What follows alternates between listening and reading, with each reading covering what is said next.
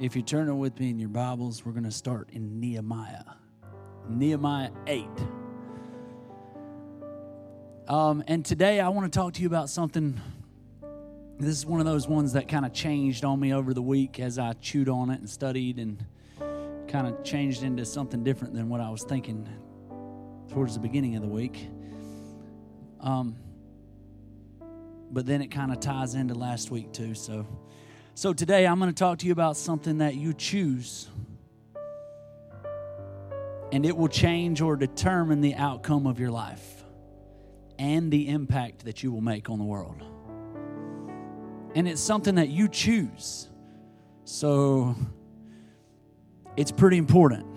In fact, I would say it's the most important thing you will ever choose other than loving God and and accepting the sacrifice that Jesus made for you.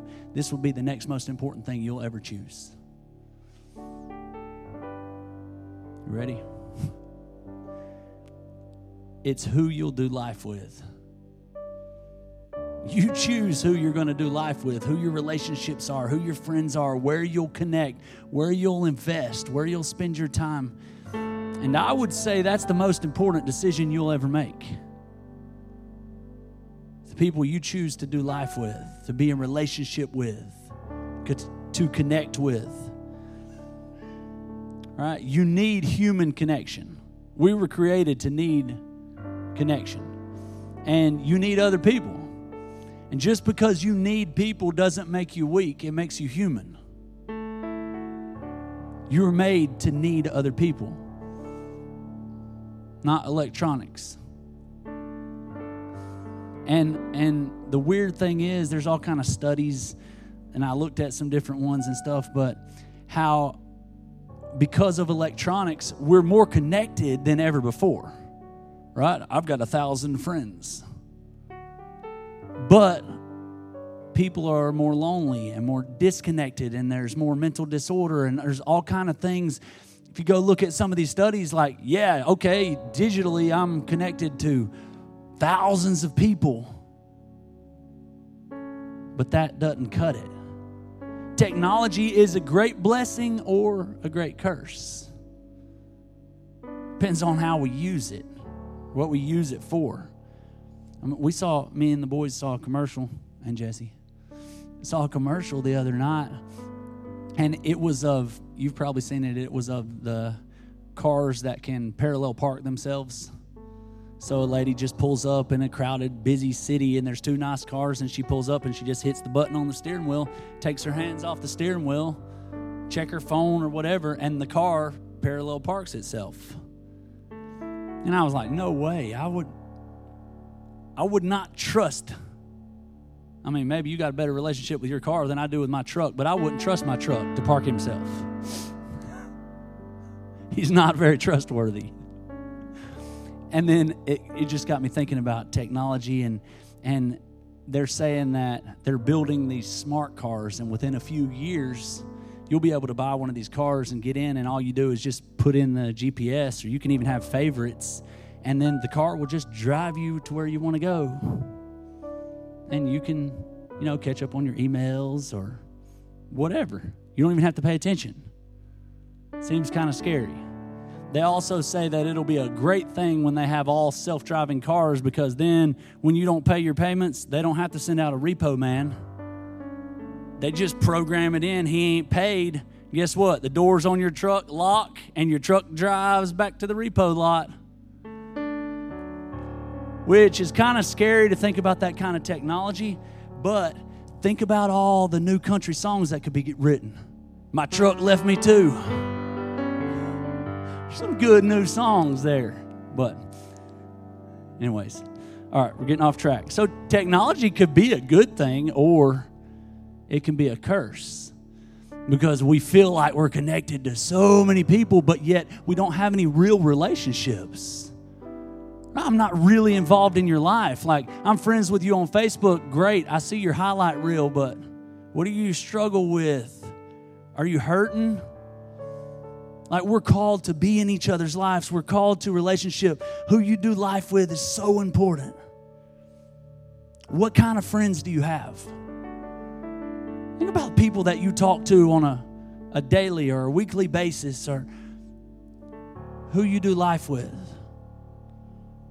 Do you have joy? Or do you run around offended all the time? That has a lot to do with the people you hang around with.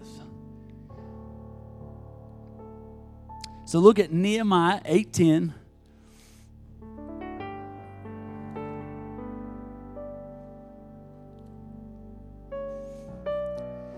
Then he said unto them, Go your way, eat the fat, and drink the sweet. It's a good barbecue restaurant. And send portions unto them for whom nothing is prepared.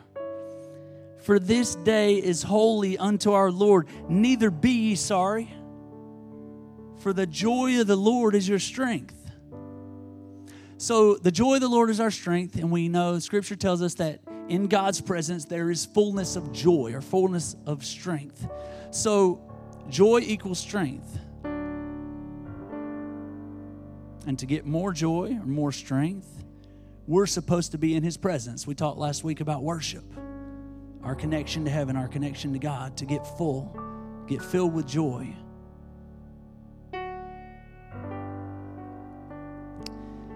There are four uns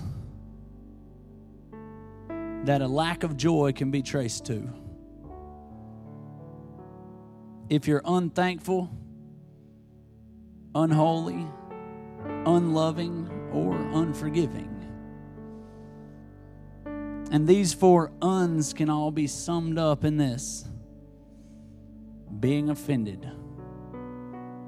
I'm offended with you. I can't believe he said that. Did you see what she posted? We all get offended. Everybody seems to get offended nowadays. Did you know being offended is a choice? You choose to be offended or not. See, we like to put it on the person that offended me, it's their fault. No, they don't control you. If you allow them to have control over you, you allow them to offend you, but being offended is a choice. You can choose not to be offended. My pastor, Pastor Bruce, says, I, I choose not to be offended. You can't offend me. He says sometimes when his wife Rhonda is really getting on his nerves, he says, I'm about to choose to be offended with you. It's a choice. If you're offended, you don't have joy. Offense steals your joy. And if joy equals strength, then to be offended is to be weak. Oh, so you're choosing weakness when you choose to be offended. So, with the relationships that you make in life and the things that you choose every day, and you choose to be offended or you choose not to be offended, every decision that you make and the moments that we put together that make our life you're building your future. Like the things that you choose today and the people you choose to be to build relationship with today, that's has great impact on your future. You're planting seeds, you're building a future with decisions that you are making today. It's reaping and sowing. You're planting seeds. There's a prayer that that I've prayed to God lately and just really ask God to just show me, reveal to me about myself.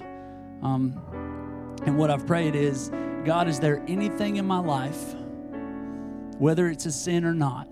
Because remember, Paul said all things are permissible, but all things are not profitable.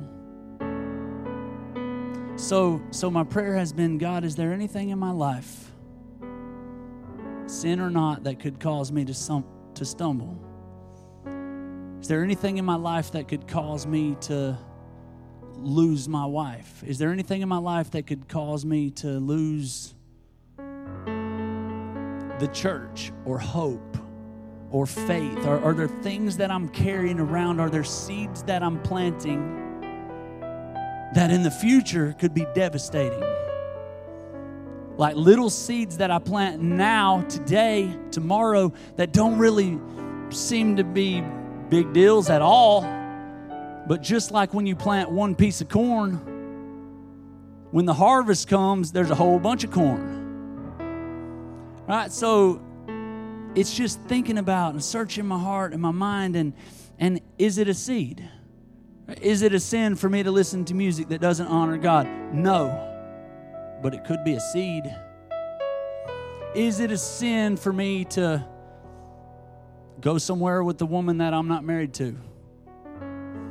No, but it's a seed of stupidity. right? Like there are it's planting. Is it a sin for me to drink a beer? No, but it's a seed. Especially if that's something that you deal with. Why plant those seeds? So, God, is there anything in my life that could stop me from walking out that purpose? Is there anything in my life that's going to steal my trust, my belief, my faith? Is, is there anything in my life, be it a sin or not?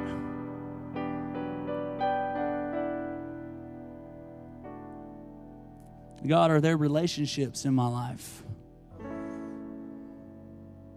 Are there places in my life that I'm investing my time, my talent, my treasures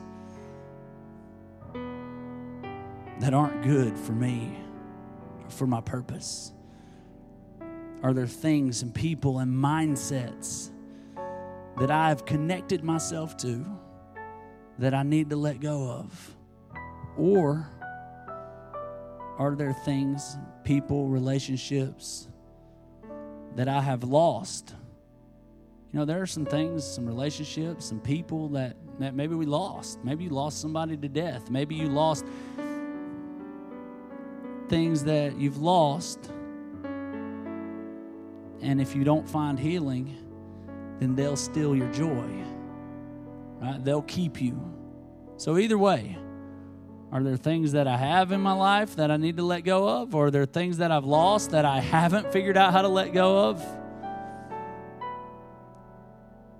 I want joy. I want strength. I want to be all that God's called me to be. There's a story about, um, it's a true story about a guy named Mordecai Brown. Anybody ever heard of him? Mordecai Brown. He was he was born in October 19th, 1876. Born on my birthday in 1876. And uh, his nickname was Three Finger Brown. Maybe you've ever heard of Three Finger Brown. Well, he was put into the Hall of Fame in 1949 for Major League Baseball. He was a pitcher. He won 239 games with a career ERA of 2.06. He played on the Cubs championship teams of 1906, 1907, 1908, and 1910. Now, he loved baseball more than anything. But when he was a kid, he was involved in a farm equipment accident that left his right hand, his throwing hand, mauled and mangled, and he lost two fingers. So he only had three fingers left. And his hand was all messed up, and they told him, like, forget about baseball. You better start farming. But it was something that was in his heart, and you go read the story about him. He practiced so hard and so much that even though he lost those two fingers, he developed this new way to throw the ball. And they say he could throw this curveball that was also like a knuckleball mix with his three fingers. And he became one of the greatest major league pitchers.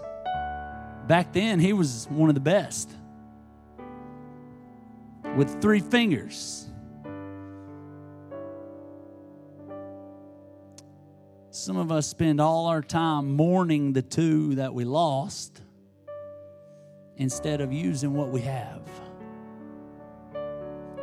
We spend all our time worried about them two fingers we lost in an accident or the, the, the time that was wasted or the relationship that's gone or the loved one that passed or the, the money we wasted on addictions or the whatever it is. Instead of using what you have and letting God use it for your good and His glory.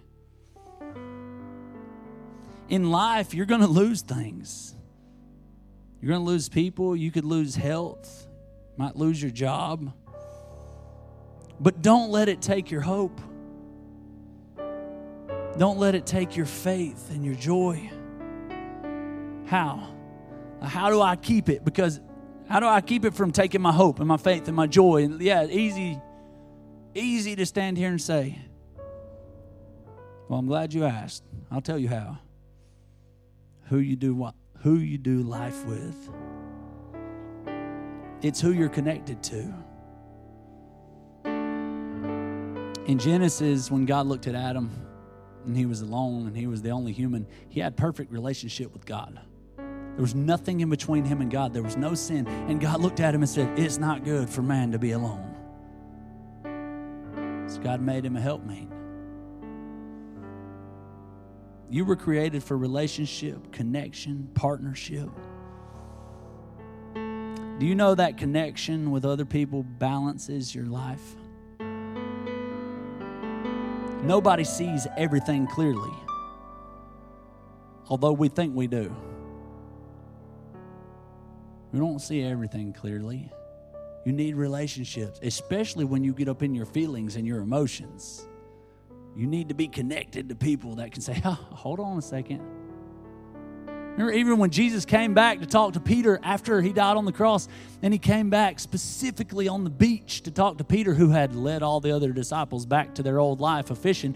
And Peter couldn't even tell it was him. Peter was naked in the boat, and he had denied Jesus. And, and John said, Hey, Peter, it's Jesus. It's him. That's Jesus. He couldn't see it clearly, but he was in relationship with somebody that saw Jesus and said, He's here to talk to you. We need each other. You ever heard of the one another's? It's a study you can do throughout the New Testament on all the time that we see one another's. So, 58 times in the New Testament, it talks about one another's. Love one another, care for one another, support one another, encourage one another, greet one another, pray for one another, break bread with one another. Like 58 times in the New Testament. This is the mutual ministry of the body of Christ to itself. It's relationship, it's breaking bread together, it's, it's being in relationship with each other. There was huge emphasis on this in the early church, what we're supposed to look like. Connections give you strength. Look at Ecclesiastes 4 9. I'm going to read it to you in the Message Bible. Ecclesiastes 4 9. It's better to have a partner than go it alone. Share the work, share the wealth. And if one falls down, the other helps. But if there's no one to help, tough. Two in bed warm each other. Alone, you shiver all night. By yourself, you're unprotected. With a friend, you can face the worst. Can you round up a third? Why? A three stranded rope isn't easily snapped. Three stranded rope isn't easily snapped. We use this a lot in weddings, and it works there. But he's talking about relationships. How easy do you snap? Ooh, maybe you need to check your relationships. Acts 2:41. This is what the early church looked like. The New Testament church. That day about 3,000 took him at his word and were baptized and were signed up. They committed themselves to the teaching of the apostles and to life together. They're supposed to do life together. The common meal and the prayers. Everyone around was in awe of all those wonders and signs done through the apostles. And all the believers lived in a wonderful harmony, holding everything in common. They sold whatever they owned and they pooled their resources so that each person's need was met. They followed a daily discipline of worship in the temple, followed by meals at home, every meal a celebration, exuberant and joyful as they praised God. People in general liked what they saw. Every day, their number grew as God added those who were saved. Connections and the fellowship, and it grew, and they had everything in common, and they sold everything they had, and whoever didn't have what they needed, they gave it to them, and that. I bet people did like what they saw, ready to sign up and grow every day. Look at 1 Kings 17.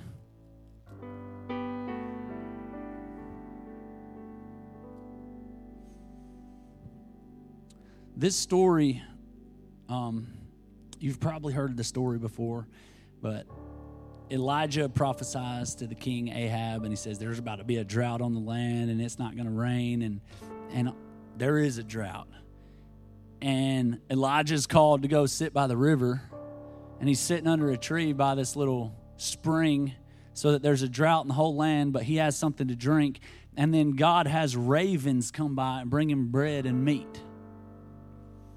So he's sitting there, and the spring dries up. Birds stop coming, and, and God tells him, I got a new plan. So we got to keep listening. I'm read you starting in verse 7. And it came to pass after a while that the brook dried up because there had been no rain in the land. And the word of the Lord came unto him, saying, Arise, get thee to Zarephath, which belongeth to Zidon, and dwell there. Behold, I have commanded a widow woman there to sustain thee. In other words, I've got a somebody there I want you to partner with for this next phase of ministry, this next step. Well, why? I like sitting here by the river doing what I I like the birds Uber Eats dropping it off for me and I'm good. No, God said, "Got a new plan. I got a widow. I've commanded her. She's going to help you out. Go there. I need you to connect with somebody. Who? Is it an awesome, powerful woman of God that's pastoring a big church there in Zarephath? It's a widow woman. Just go. Trust me. Okay. So he arose and he went to Zarephath. And when he came to the gate of the city, behold, the widow woman was there. What luck! Gathering of sticks. And he called to her and he said, Fetch me, I pray thee, a little water in a vessel, that I may drink. We're in a drought. She, she don't know who you are. You just walked up and said, Hey, go get me some water. It's the same thing we saw Jesus say to the woman at the well last week. Hey, give me a drink of water. And as she was going to fetch it, he called to her and he said, Bring me, I pray thee, a morsel of bread in thine hand. Oh, and while you're at it, give me something to eat.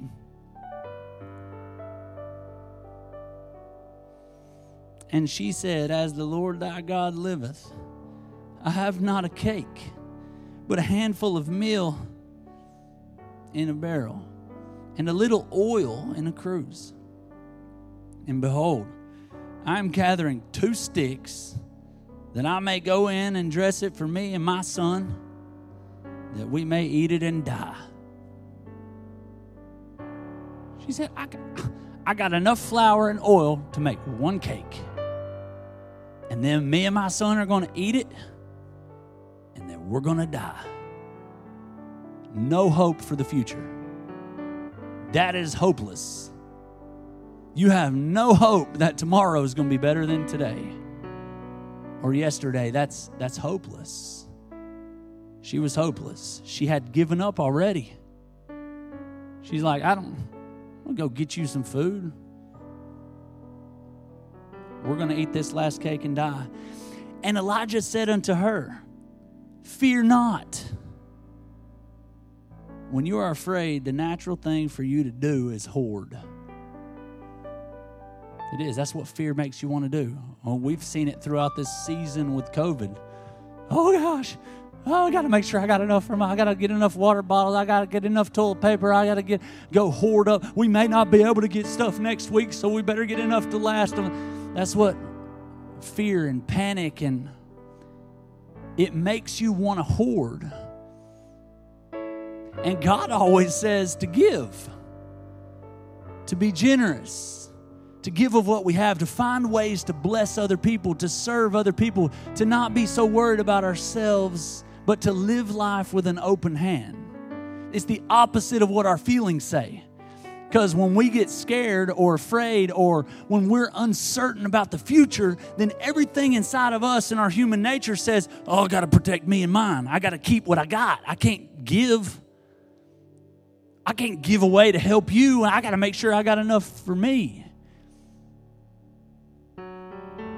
And all throughout the scripture, we see example after example of no, give. No, find somebody else to serve. No, no,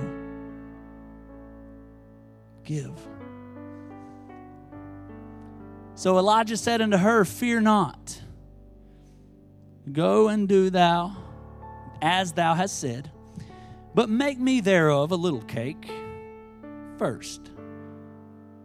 First, who you think you are? Better make me a little cake before I feed my son? Before I feed my baby? Some of y'all might have jumped on him. Go bring me make me thereof a little cake first and bring it unto me and after make for thee and for thy son for thus saith the lord god of israel the barrel of meal shall not waste neither shall the cruse of oil fail until the day that the lord sendeth rain upon the earth and she went and did according to the saying she obeyed to the saying of Elijah. And she and he and her house did eat for many days. So she brings him the cake. He eats the cake. She's like, Go back in the kitchen. Go check your flour. And she looked, and there was more flour in the. She, she checked the jar, and it had more oil in it. So she made another cake. And she turned around and looked, and there was more flour and more oil. And she made another cake, and it says she fed her and her son and her house and him and for many days until it started raining again. God did what He said He would do, but He asked her for obedience. See, we pray for God to do a miracle, and He gives us an instruction. Always. I'm praying for God to God, I need you to come through in this area. And then God gives you an instruction. Well, that makes no sense. God, I'm praying for you to come through. It didn't really make a whole lot of sense for her to do that. The barrel of meal wasted not, neither did the cruse of oil fail, according to the word of the Lord which he spake by Elijah couple things I wanted to point out about that. They needed each other. Right? She needed the prophet, the preacher, the man of God, and he needed her. Without the proper relationship, he was going to die. Without the proper relationship, connection, her and her son were going to die. They had to be connected, had to be willing to give what you have like a lot of relationships. And one thing I've never noticed when reading that story was back here in verse 9 uh, Arise and get thee to Zarephath. I have commanded a widow woman there to sustain thee. She didn't know nothing about it. Right? When he was headed that way, he's probably like, oh, okay, good. You already commanded somebody to help me. And he got there like, hey, give me some food. And she's like, I ain't got no food.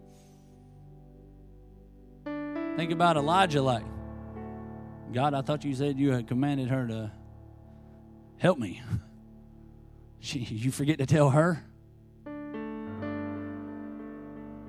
God had given her what she needed to obey. You, you have what you need. It's easy to look at our little bit of flour and our little bit of oil and say it's not even enough for what I need, so I can't give it to anybody else. I can't.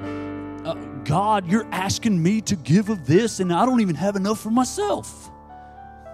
I can't even provide enough for my kid right now, and you're asking me to, to give of this? God gives you what you need.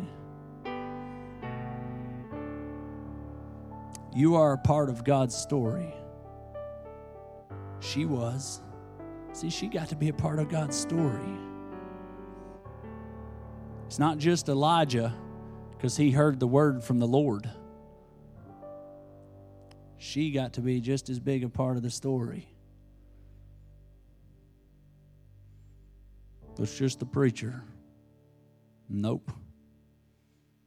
It's people. It's connections, it's relationship. Together, we can see amazing things.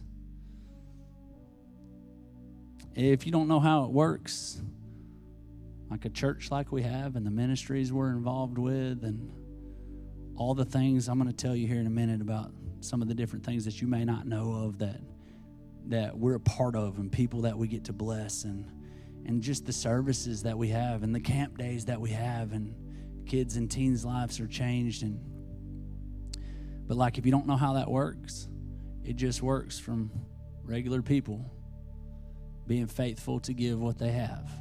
You me us. Just like the woman. We're faithful to give what we have first just like she was asked to do. And god takes us together and does this and, and does ministry and touches people and heals. There's no millionaire that writes checks to make sure ministry is done out of New Horizon Worship Center. The Holy Spirit doesn't write us checks. I wish He did because I feel like it'd be a big one. right? It's just the faithfulness of young men and single women and hundred heirs across the room. Some of y'all are multi hundred heirs, thousand heirs. It's not about being rich, it's about being obedient and giving where God tells us to give. And then stepping out in obedience, and then God can do something incredible with it just like we saw in that story. Um, Philippians 4 15.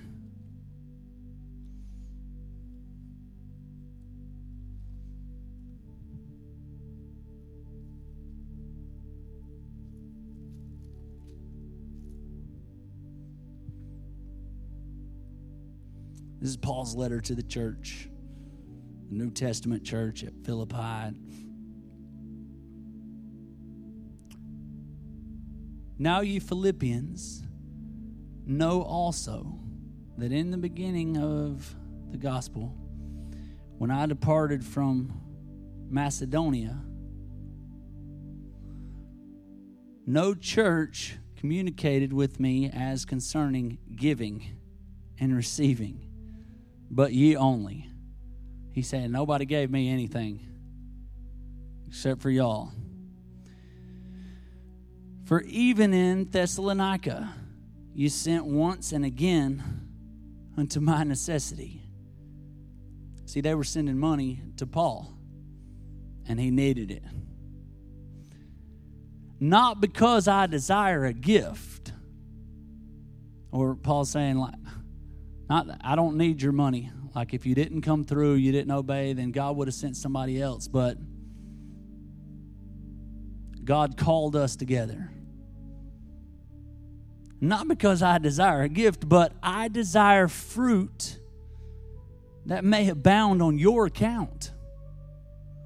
Paul's like, it's not about the money that you've given me. I believe that God called me to do it. So if it wasn't you, it would have he would have made somebody else or or figured out another way. But Paul's like, I'm so happy that you gave and you obeyed and that we partnered together because it's more fruit on your account. Because you gave. So all these things I'm doing and all these churches that I'm writing and and all these books that now we know became the New Testament, the Bible, all these books that Paul wrote. Guess what? That was all on their account. Fruit. Why? Because they were supporting Paul. They were funding what was going on. So he says it goes to their account. I desire what I desire, Paul said, is that more be credited to your account. The Philippian church, I feel called to you, and you obviously feel called to me. You're supporting me, Paul's saying. I don't have to have your gift. I, God would do it another way, but God has called us together to accomplish this work. And every time you give is credited to your account. In other words, every time I do ministry, you get credit, you get fruit, you get blessing because you've made it possible. Romans 10 15. And how shall they preach except they be sent? As it is written, how beautiful are the feet of them that preach the gospel of peace and bring glad tidings of good things.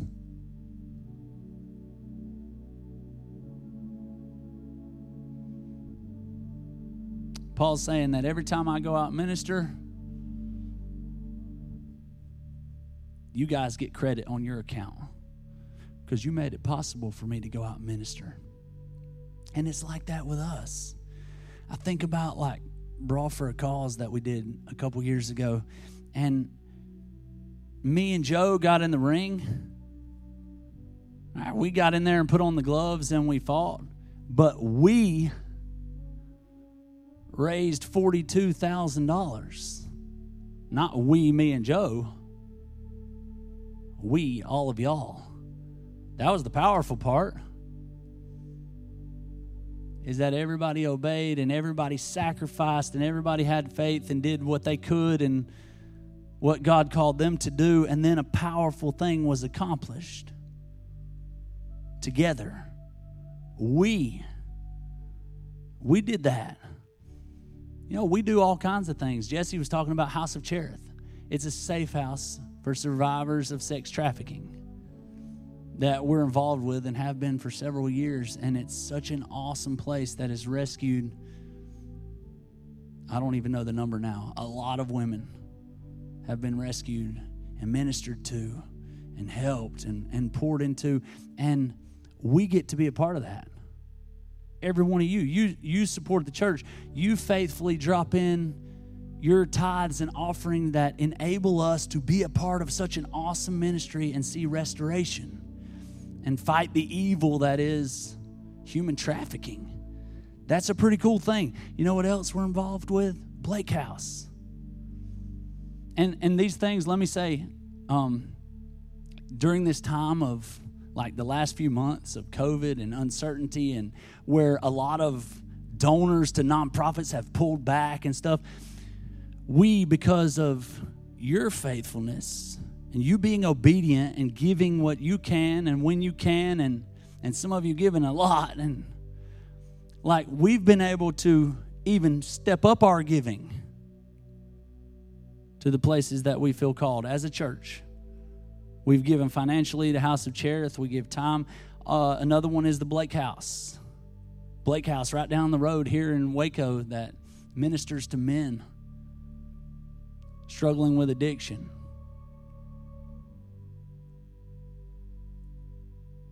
It's an awesome ministry, and and I go there and speak to the guys. I'm going this coming Monday. Me and some of the worship team will go, and RJ's going with me this time. And we go in and we bring hope and truth and life to the men, and we worship with them. And I bring them a word, and there's always tears and talking, and relationships are formed out of that. But guess what? That just, I don't just get the credit for that. You do right? Because I don't have to go to my 50 hour a week job Monday morning because you guys give. I get to go do that, but it gets credited to our account. It's a pretty cool thing. When we're together and when we choose to partner with each other, we can do big things that none of us could ever do on our own.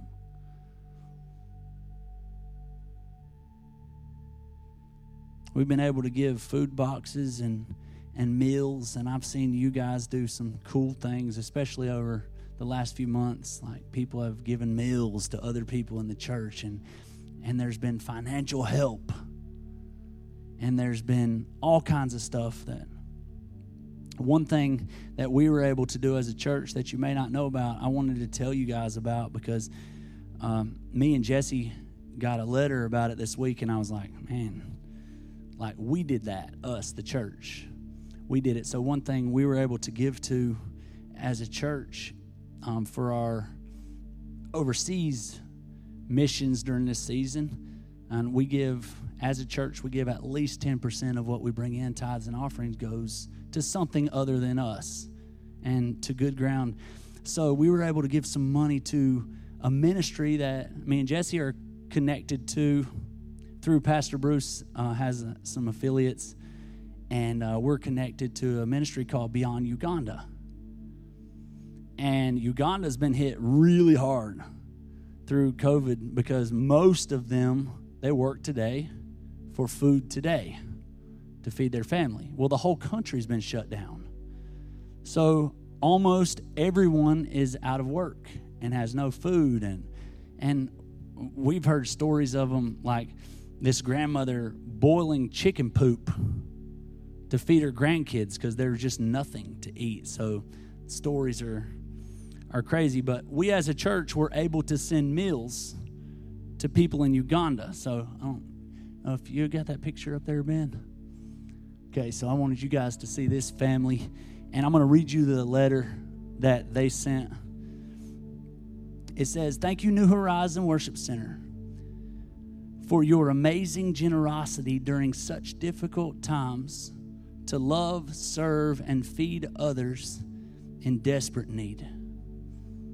We were able to hand deliver 30 family meal packs that fed 210 people for an entire month with the gift that you gave. Just just if we stop right there and think about the small gift that we as a church gave to help somebody else, we were able to hand out 30 family meal packets that fed 210 people for an entire month. So the whole last month, 210 people ate just because of our little bit of oil, our little bit of flour, even though we were scared that we may not have offerings coming in, you know. But out of obedience, God said, Give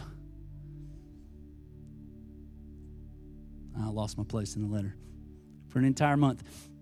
But even greater than that is that each family was able to be prayed with, the gospel shared, and hope restored in many lives. And of the 30 families you provided for, there were 12 that made a decision to follow Christ and have been connected to a local church and are now a part of the local church family we wanted to share just one of those precious families with you that you fed for the last month so you see firsthand the faces of impact that you have had. This is Kyra Simon and his family. He was a casual day laborer, but has not had any work for over four months with the lockdown in Uganda, there's just nothing. He said that the food package was an answer to their prayers since they have been without much food and they only feed the youngest child once a day. And the older children and the parents eat something every few days to survive. The family said that this is proof that even during crisis, God hears their voices and He knows their names.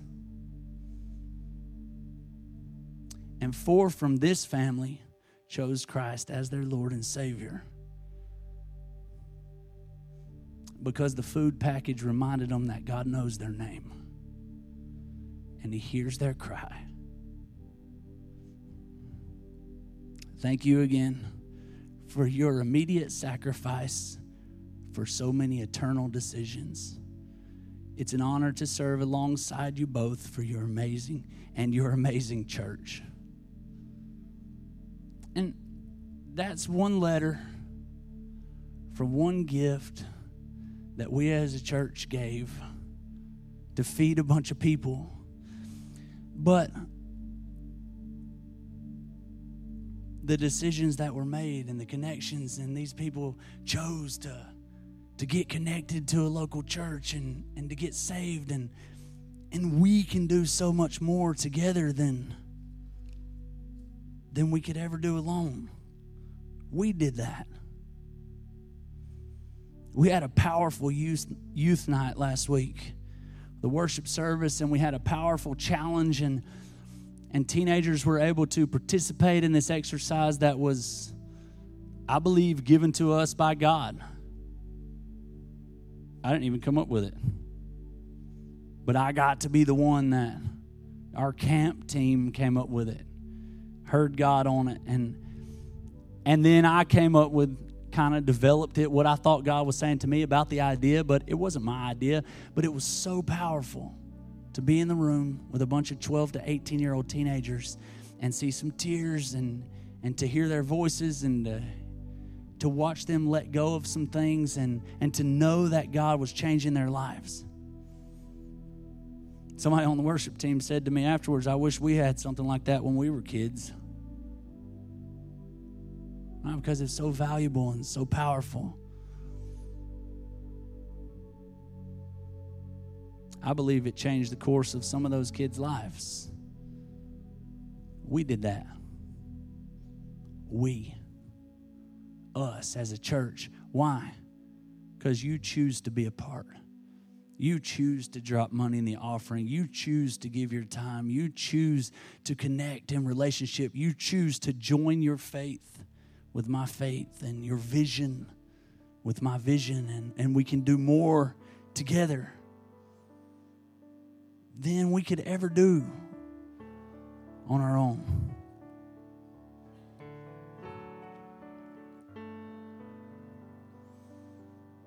It's a fact that we're better together. We can do really good things together. Jesus said, I'm the vine and you are the branches. So if you're connected to Him, then that means you have to be connected to each other too. So don't tell me me and God are good and I just don't like people or I don't like church because that doesn't work. John said, if you say you know God and you don't have love for people, then you don't know God. Pretty much, John said, You're wrong you, you can't figure out how to love people, then you don't know God. That's what John said, not me. Get mad at him. Better figure out how to love people. We're a team. No one player can win a game on their own. I don't care how good of a running back you are. If you don't have a line, you can't win the game. Unless you got a really weak opponent. Herschel Walker running back for UGA, was interviewed after one of his games where he carried the ball crazy amount of times, which he always did. And the interviewer said, Don't you get tired of carrying the ball? He said, It's not that heavy.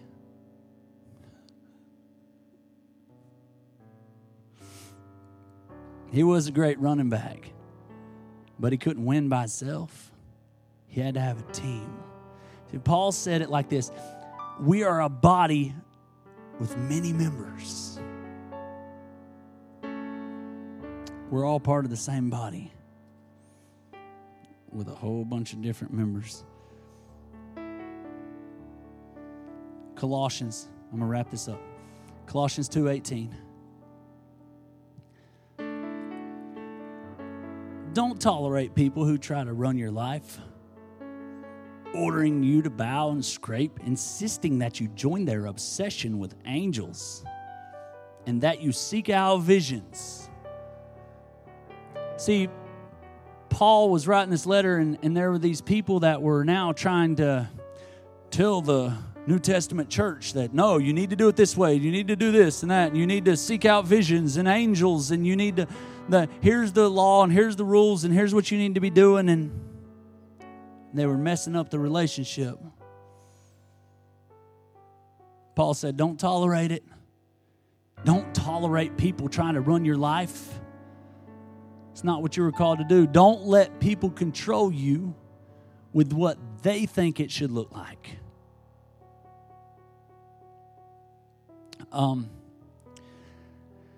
I heard this story about old Bubba, and he he moved into this big apartment building, and it was one where it had these nice little apartments around, and then they had one big courtyard that was all kind of shared, and Turns out, old Bubba didn't realize it. He was born and raised a Baptist, and he moved in there to be close to his new job in the city. And when he moved in, he didn't realize, but all these apartments, everybody that lived in there was Catholic except him. And so they said that everything was good. He got along. Everybody it was a peaceful, quiet apartments, and things was fine. He met a lot of the neighbors and stuff. But here's the problem rolled around was that every single Friday, as a reward for working hard that week, Bubba went out and bought him some of the big, best steaks he could find. And he'd go out in that courtyard and he'd throw those steaks on the grill every Friday, and you could just smell them from all the apartments around. Well, the problem was that Catholics, they wouldn't eat steak. They can't eat steak on any Friday of Lent or Good Friday. And so, sure enough, here comes old Bubba, and he's grilling up his steaks on Friday, and they're like, man, we can't eat it. We can't eat that. We got to eat, we have to eat fish. And so it became a problem because they all wanted his steak, and he would offer it, and their kids would want to go down there and eat steak with Bubba. Why do we have to eat fish? And so now they're saying, well, why do we have to be Catholic? And so it was just upsetting everybody. And so they went to him and they they tried to convert him to become a Catholic. They're like, if we can get him to be Catholic too, then we won't have to worry about it. He'll have to eat fish on the days that we have to eat fish. No big deal.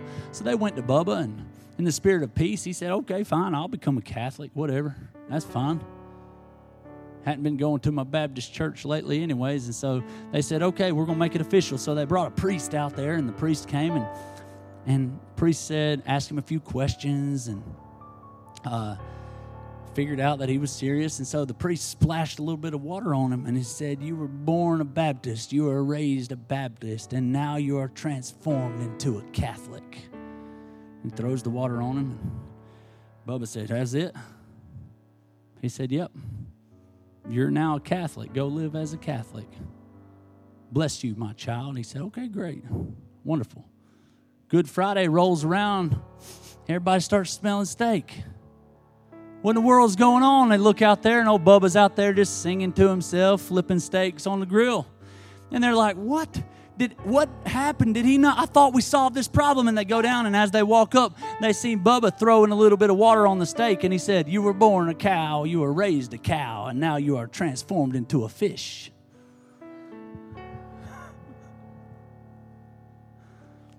I apologize.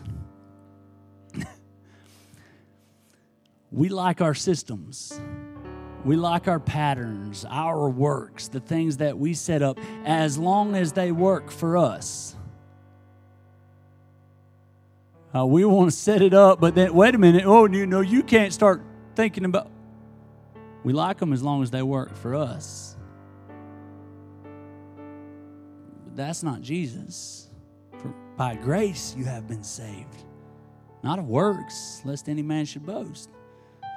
Let me finish reading you this scripture. They're a lot of hot air. That's all they are. They're completely out of touch with the source of life, Christ, who puts us together in one piece, whose very breath and blood flow through us. We're called to be one. He is the head and we are the body. We can grow up healthy in God only as He nourishes us. So, is the church an organization or an organism? Because if, in your mind you think of the church as an organization, then we're in trouble. And when things hit like a virus that says we can't meet or stuff happens, if, if the church is an organization, definition of an organization is an organized body of people with a particular purpose, especially a business, a society, association, etc. But what we're called to be is an organism. That means a whole with interdependent parts likened to a living being. How Paul called us the body of Christ. Many members. We all have a different role to play, we all have a different thing to give. All he asks is for obedience. You can't say you love the head and you don't like the body you won't produce fruit. Well, relationships hard. Yeah, well, so is school. And marriage and a job and pastoring. There are a lot of things that are hard and we do them. Why? Because it's worth it. Right? The benefits far outweigh the hard. Same with relationship. You know who else needed people? Needed relationship? Jesus. Wait a minute. The God man, the perfect one, Jesus, miracle working Jesus? Yeah, the first thing he did before he ever even did a miracle was gather together a team. He started going around getting disciples together before he even did a miracle. That's the first thing. It's like, well, it's time to change the world. What do I need to do? Put together a band of idiots. It wasn't like he got these awesome, like, they all had problems. They were men. Had old Big Mouth Peter and Doubting Thomas and the sons of thunder, James and John, that tried to call down fire on people because they got mad at him and all. Like, it wasn't like he got a bunch of perfect dudes that had been to the Jerusalem School of Ministry. No, he had fishermen and tax collectors, and uh, but he had people. Why, he knew even him, even all God, all man, miracle working Jesus had to have people. He had to have a team. Got his crew together. To be like Jesus. Do we really want to be like Jesus? Okay, here's the formula. If you want to really want to be like Jesus, here's what he did. Get connected to a team of idiots, serve, love, give, and ultimately lay down your life to change the world. Oh, I just described the church. It's an opportunity to get together with a group of people that aren't perfect and love and give and serve and grow and ultimately change the world.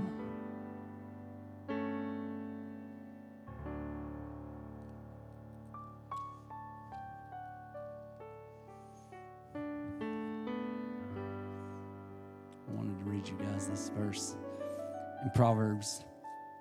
Proverbs 13 20 says, Become wise by walking with the wise hang out with fools, and watch your life fall to pieces. If you want to be wise, hang around with wise people. It's pretty simple. hang around with fools and watch your life fall to pieces. Be careful who you surround yourself with. They say you're the sum of your five closest relationships. Who has a voice in your life? If no one does, that's a problem. If everyone does, that's a problem too. Ask yourself that today. Am I connected? Am I connected to people? Am I connected to church? Am I connected to God and the Father? Is my relationship with God good and, and with His people? Am I investing anywhere?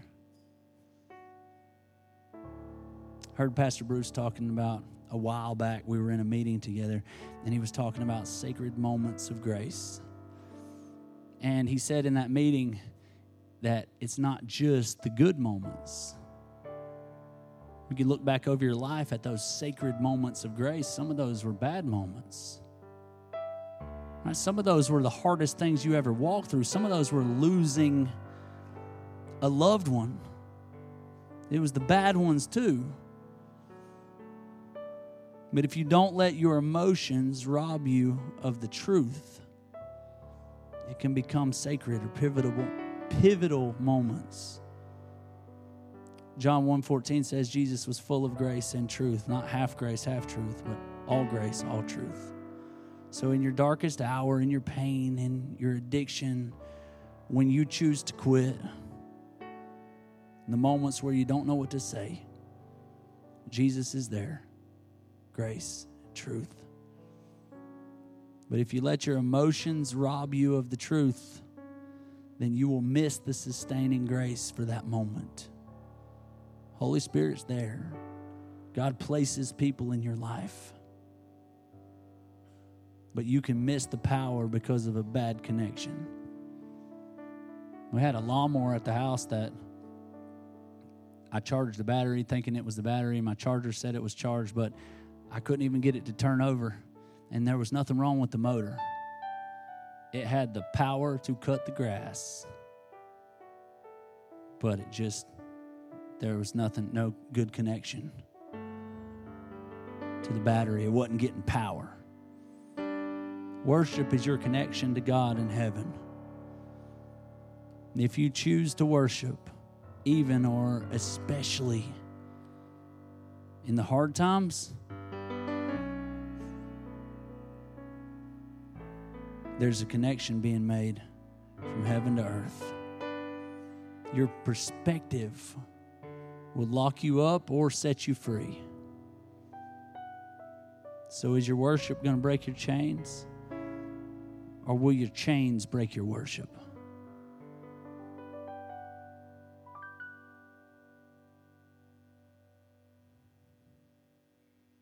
Let's pray. God, thank you. Thank you for the relationships. Thank you for the connections that you've placed in my life for the ministry partners that, that you've sent to walk along beside me to help me walk out the call and the purpose that's on my life. some for a season and, and some for life.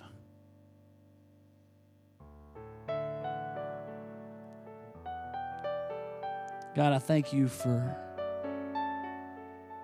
fixing the relationship between us and you so that we can know you as Father. I thank you for grace and mercy. I ask you to help us to, to form the right relationships, to invest where you've called us to invest, to give to things bigger than ourselves. God, I thank you that we together are so much stronger than any one of us is apart. God, we want to change the course of history. We want to touch the world. We want to fight great battles on behalf of humanity. Help us to realize that that will only happen in community, connected. We can't walk out the call that you have on our life alone. God, thank you for speaking to our hearts and our minds. In Jesus' name, amen.